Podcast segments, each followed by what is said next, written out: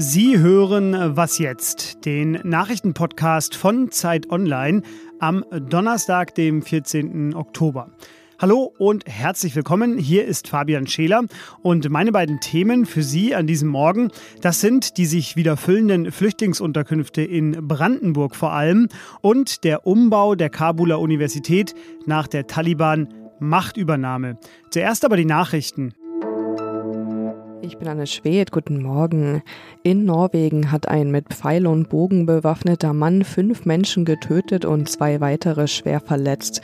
Die Angriffe ereigneten sich in der Kleinstadt Kongsberg, die liegt rund 80 Kilometer südwestlich von der Hauptstadt Oslo. Laut Polizei griff der Mann die Menschen an verschiedenen Orten in der Stadt an, darunter in einem Einkaufszentrum. Der mutmaßliche Täter konnte festgenommen werden. Nach Angaben der Polizei handelt es sich um einen dänischen Staatsbürger, der in Kongsberg lebt erlebt. Über mögliche Motive ist noch nichts bekannt, die Polizei schließt aber auch Terror nicht aus. Die SPD in Mecklenburg-Vorpommern will Koalitionsverhandlungen mit der Linken aufnehmen. Das hat Ministerpräsidentin Schwesig am Abend angekündigt. Damit läuft es in dem Land nach 15 Jahren Koalition mit der CDU auf ein rot-rotes Bündnis hinaus.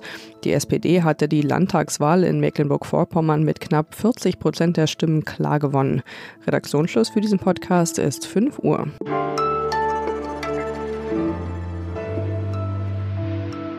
Über 4000 Geflüchtete sind seit August unerlaubt nach Deutschland eingereist. Sie stammen vor allem aus dem Irak, aus Syrien, dem Jemen und dem Iran und sie kamen über die Fluchtroute Belarus, Polen und werden dann bisher, wie zum Beispiel letzten Sonntag, meist mitten im Wald von der Polizei entdeckt. Es sind deshalb plötzlich so viele, weil Alexander Lukaschenko, der Diktator aus Belarus, Geflüchtete nicht mehr auffällt. Die EU beschuldigt ihn sogar, dass er das in organisierter Form mache, und zwar als Reaktion auf die scharfen EU-Sanktionen gegen ihn und sein Land. Die meisten der Geflüchteten stranden derzeit in Brandenburg in der zentralen Ausländerbehörde Eisenhüttenstadt und dort war die freie Autorin Doreen Reinhardt und darüber möchte ich jetzt mit ihr reden. Hallo Doreen. Hallo Fabian.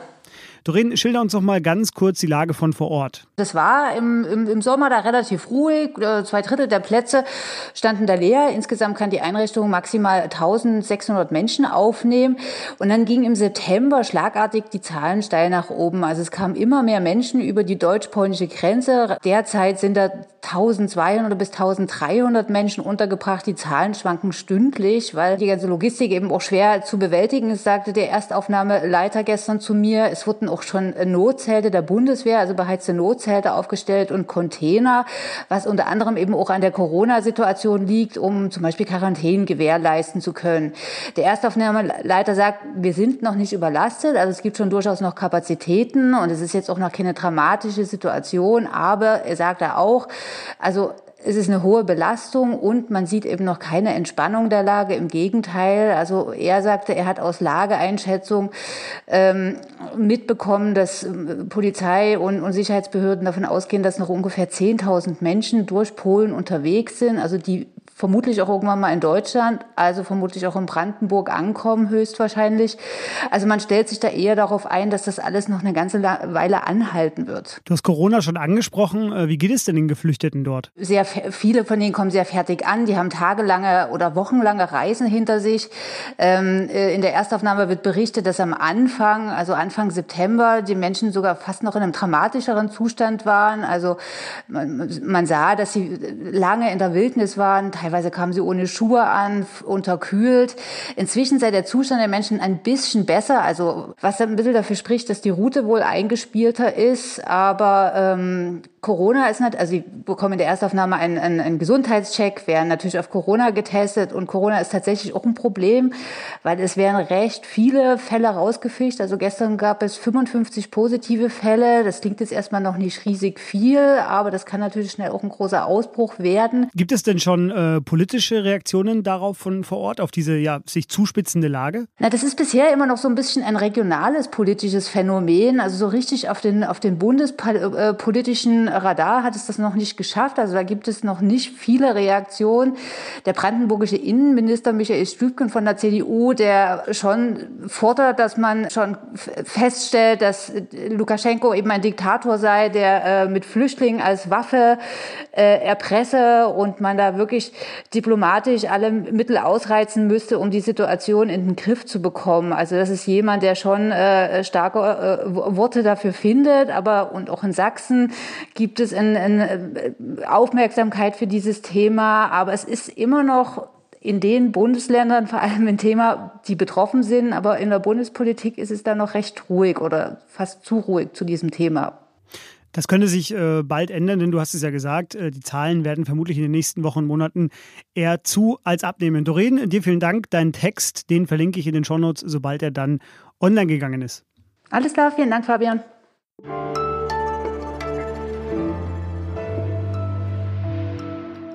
Und sonst so? Das Markenzeichen des US-Rappers Flavor Flav ist eine riesige Uhr, die er ständig um den Hals trägt. Jetzt ist klar, auch die Tierwelt hat so einen ja, skurrilen Zeitgenossen. Es ist ein Wapiti-Hirsch in einem Nationalpark in Colorado. Der hat nämlich seit Jahren einen Autoreifen um den Hals getragen und Ranger konnten ihm den nun endlich abnehmen. 2019 wurde er das erste Mal damit gesichtet.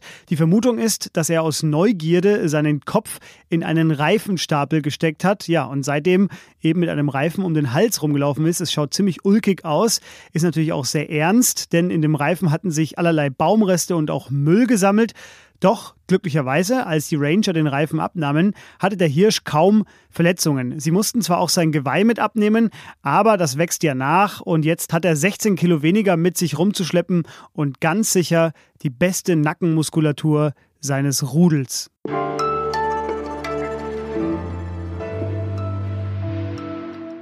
Fast zwei Monate haben die Taliban nun schon die Kontrolle über Afghanistan, über Kabul und auch über die Kabuler Universität. Das ist ein geschichtsträchtiger Ort, von dem aus sich viele historischen und auch einschneidenden Ereignisse, die dieses Land geprägt haben, entwickelt haben. Und der Zeitreporter Wolfgang Bauer, der hat nun über einen Monat lang in Kabul beobachtet, wie die Taliban versuchen, die Universität neu und zwar in ihrem Sinne auszurichten. Und darüber möchte ich nun mit ihm reden. Hallo Wolfgang.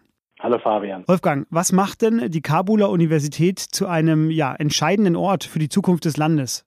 Die Kabul University war, war die, die erste Universität, ist die älteste Universität des, des, des Landes. Vor ihr hat es da nichts gegeben. Diese Universität ist immer die Kaderschmiede auch des Landes gewesen über viele, viele Jahrzehnte. Die meisten kommunistischen Präsidenten oder ja fast alle eigentlich sind, äh, sind von dieser Universität gekommen. Mit die wichtigsten Denker, sowohl die islamistische Bewegung als auch die kommunistische Bewegung, äh, hat ihren Ursprung in Afghanistan in dieser Universität. Äh, ist ein ganz einzigartiger, ganz einzigartiger Ort und kaum zu vergleichen mit Universitäten in in äh, anderen Ländern äh, in ihrer, in ihrer Bedeutung. Jetzt haben die Taliban ja die Macht an sich gerissen und damit das ganze Leben im Land verändert. Ähm, du hast für dein Dossier jetzt zum Beispiel auch mit Studentinnen gesprochen. Gehen die denn gerade zur Uni? Also so ein Unicampus, den stellt man sich ja eigentlich als einen recht lebendigen Ort vor. Wie ist denn da gerade die Lage? Ja, die Universität hat normalerweise über 20.000 äh, Studenten und Studentinnen. Äh, Im Moment ist die Universität noch, äh, noch geschlossen. Äh, das ist nicht per Dekret äh, passiert, sondern die, die, Leute sind einfach zu Hause geblieben, Dozenten wie äh, Studierende, weil, weil die Lage einfach zu unübersichtlich gewesen ist und mittlerweile auch die Finanzen fehlen, um die Universität am Laufen zu halten. Also der Campus ist, ist fast leer. Die Taliban haben die, die Mitarbeiter, also Verwaltung und Dozenten aufgefordert, an die Uni zurückzukehren, aber nur die wenigsten haben dem Folge geleistet, wer da weiter unterrichtet, äh, wie viele vom alten Personal bleiben und vor allem auch welche finanziellen Möglichkeiten die Universität haben wird, wie Forschung und Lehre künftig aussehen wird, wie einschneidend wirklich die Taliban das, das Curriculum, äh, die Lehrpläne verändern werden, in die einzelnen Fakultäten eingreifen. All das ist noch unklar. Du hast es schon gesagt, äh, die Dozenten sind eigentlich dazu aufgerufen, äh, zurückzukehren an die Universitäten, aber sie weigern sich, sie machen das nicht. Gibt es denn sogar Proteste gegen die Pläne der Taliban? In den sozialen Medien ja. Ähm, es hat Proteste Ende August, Anfang September gegeben von Aktivistinnen ähm, Proteste von, von, von Frauen für die Einhaltung von Frauenrechten. Die wurden ja dann ja äh, relativ brüsk beendet. und die Teilnahme an solchen Veranstaltungen, unangemeldeten Demonstrationen als ähm, aufständische Akte äh, bewertet. Also man landet dann auf Deutsch gesagt im Gefängnis, wenn man daran teilnimmt und seitdem hat es auch keine größeren Demonstrationen mehr, mehr gegeben. Ähm, Widerstand gibt es noch an der Universität, aber der spielt sich im digitalen Raum ab, dieser Widerstand. Und äh, es ist ein neuer Kanzler ernannt worden, der von den Taliban stammt und im Untergrund bei den Taliban jahrelang wichtige Bildungskomitees dabei gesessen hat, aber nur einen Bachelor hat, ursprünglich an dieser Uni studierte, Journalismus ironischerweise, aber nur einen Bachelor hat und das als äh, große Demütigung für diese ehrwürdige Institution von vielen Dozenten empfunden wird und sie deswegen sich weigern, weiterhin dort zu arbeiten. Ja, und äh, dieser Kanzler, der kommt in deinem Text sehr ausführlich vor. Es ist äh, leider wie immer, wenn wir hier im Podcast über lange Texte sprechen, wir können immer nur einen ganz kleinen Auszug äh, davon behandeln. Aber Sie können dieses Dossier und die neue Zeit wie immer ab heute am Donnerstag kaufen, am Kiosk, natürlich auch digital und dann dort dieses sehr ausführliche Dossier über die Kabuler Universität von Wolfgang lesen. Wolfgang, dir vielen Dank. Danke dir. Und so viel Zeit muss noch sein. Am vergangenen Wochenende erhielt Wolfgang Bauer Bauer den Bayeux-Preis für Kriegsreporter, die sich in Gefahr begeben, um über Konflikte zu berichten. Herzlichen Glückwunsch noch dazu. Den prämierten Text unter Taliban, den packe ich Ihnen natürlich in die Show Notes. Was jetzt at Zeit.de, da schreiben Sie bitte hin für Kritik, für Fragen, aber auch für Anregungen. Jetzt haben Sie aber erstmal einen schönen Donnerstag. Mein Name ist Fabian Scheler. Tschüss.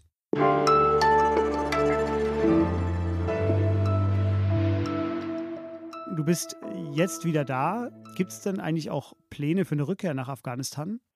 Ja, ich habe vor in wenigen Wochen wieder hinzureisen, um, um die Berichterstattung fortzusetzen.